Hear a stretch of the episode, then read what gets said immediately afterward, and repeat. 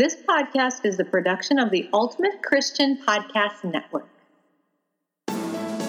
Every single person has to answer this question Is there a being that exists outside of myself that we call God? And if that being exists, can he come into my life and affect me? I'm Dr. Sue Ellen Nolan, and this is my podcast, Authentic Faith in Life. Welcome.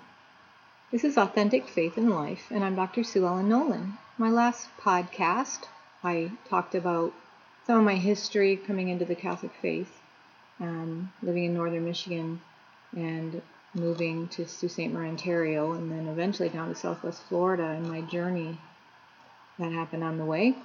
And um, I'm going to go a, a little bit more into that today. And, you know, I have to talk about Our Lady she's been a key component in me becoming the Catholic that I am today. But I got to clarify a few things about Our Lady.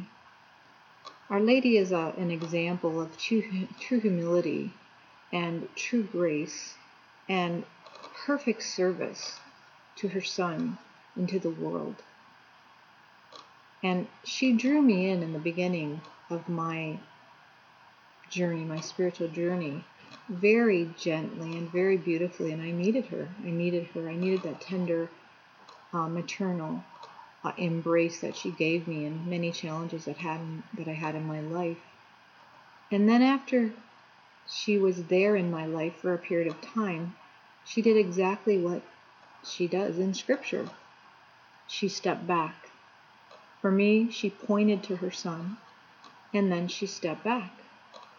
Uh, it began with me reading a series of books in northern Ontario. In the cold, I was um, given a book related to the apparitions of Medjugorje, I was fascinated by the mystical. You know, those um, those younger years when we're 13, 14 years old, and we're, we're, we're we love ghost stories. We love to tell, tell ghost stories around the campfire or late at night with our girlfriends just to be scared, and that whole mystical aspect draws us in well, that had always been part of my life. Uh, and then I began to discover that there was a mystical aspect to the Catholic Church as well, and there was a whole history related to it. That history, one of the dimensions of it, was apparitions of Our Lady, where she had appeared through history in order to bring to bring people closer to her son. That's Mary's job, to point towards her son. So I discovered an apparition that was happening in a place called Medjugorje, a little village in Bosnia Herzegovina.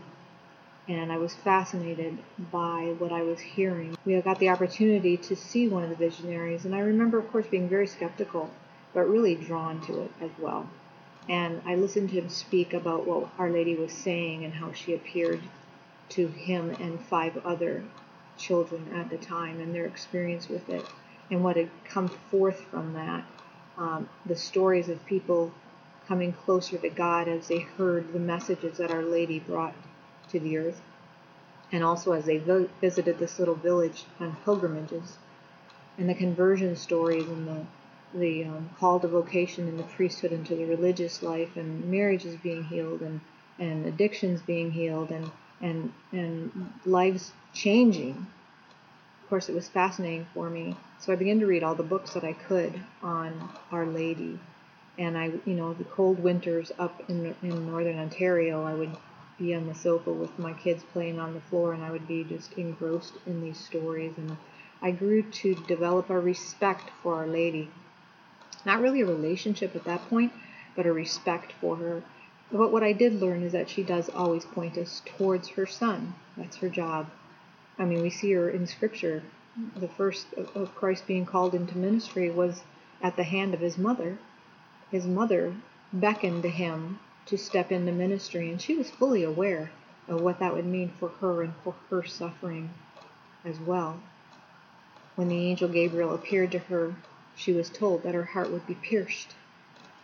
And she had a sense of what that would mean when she looked at her son just as any mother would, that she was going to suffer greatly as he completed the mission that he was given by God. So when she beckoned him to go into ministry at the wedding of Cana, it must have been with a great heavy heart, but also a sense of mission. And so Our Lady was always there with me.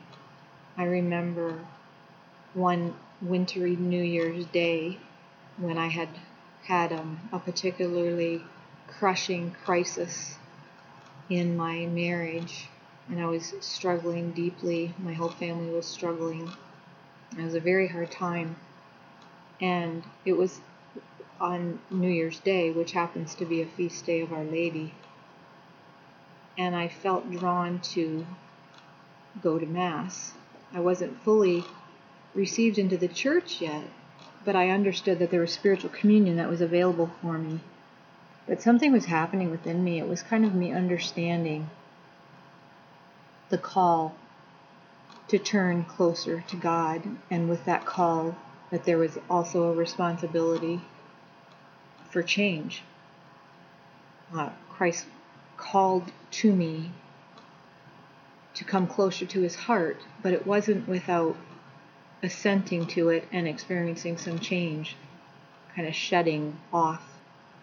What happened was I had just this depth of sorrow that I was experiencing. I felt so lost, and um, I was in the, this chasm of darkness and despair, and um, I could not find a solution. I could not find any kind of salve that would take away the suffering that I was experiencing. I was an empty, hollow person uh, in this crisis, and I had nowhere to go to and um, I felt devoid of life, truly devoid of life. And in that, I felt Our Lady calling me to go to Mass. And again, so I did. And I remember um, I was wearing sweats that day, and I just put on my boots. I had a baseball cap on and a sweatshirt. I threw a big old coat on over it, and I went off to Mass. I remember walking up the aisle and slipping into one of the pews and just knowing that I was meant to be there. And as I sat there, I just felt my poverty a poverty that was deeply spiritual, a poverty that spoke to me at just such a level. It was almost like a beckoning and a calling from Christ saying to throw myself into his arms and to surrender to him, and that he would take my life and make it something that I could never have intended it to be. At that time, in my poverty, I truly felt I didn't have an option. I felt if I walked out of that church without a connection to Christ, without allowing Him to fill that void, without allowing Him to be close to me, without committing my life, surrendering to Him, that I would die. And so I did, and I truly felt the scripture that we know, uh, that's in Deuteronomy, um, that talks about how God puts before us life and death, um, destruction and abundance, and He asks us to choose. He says, Choose life that you may live. And I felt that in the depth of my core, that it was time to choose, and that there would be a change in me. There would be a shedding of my old self and a conversion into a newer person uh, with obligations and with um, with a, with more spiritual maturity and with a, a calling to be more connected to Jesus on an everyday level. What I didn't know at that time, which Our Lady would reveal to me later on, was that she was calling me into a relationship with Christ, her Son, with Him as my spouse. And it was the first time that I really revealed that deepest pain and sorrow and suffering and sense of abandonment and the, uh, just the depth of where I was uh, to Jesus. I really revealed it to him as spouse. And he was able to take it and be tender with my spirit and, and, and be a spouse to me and to answer the depth of what was calling from inside of me. You know, St. Augustine says that God has fit us for Him, and we are only satisfied when we rest in Him. And I experienced that in that moment. The only thing that would satisfy me was to draw intimately closer to Jesus as spouse. And I did. And ultimately, it was the beginning of my ongoing surrender. Join me next time. We're going to talk a little more about Jesus as spouse and what that means for us in our lives. It's also going to reveal our identity in God and how He draws us to Him, how we're made in His image and likeness, and that effect that can have within us, within the power of the Holy Spirit working in our lives, and how that goes out into the world the way it's meant to go out when we're called to mission, being who we're fully intended to be when we are united with God and His Son through His Holy Spirit. Thank you for joining me today. I'm Dr. Sue Ellen Nolan at Authentic Faith and Life on the Ultimate Christian Podcast Network. You can find out more about me and my workshops and speaking events at authenticfaithandlife.info.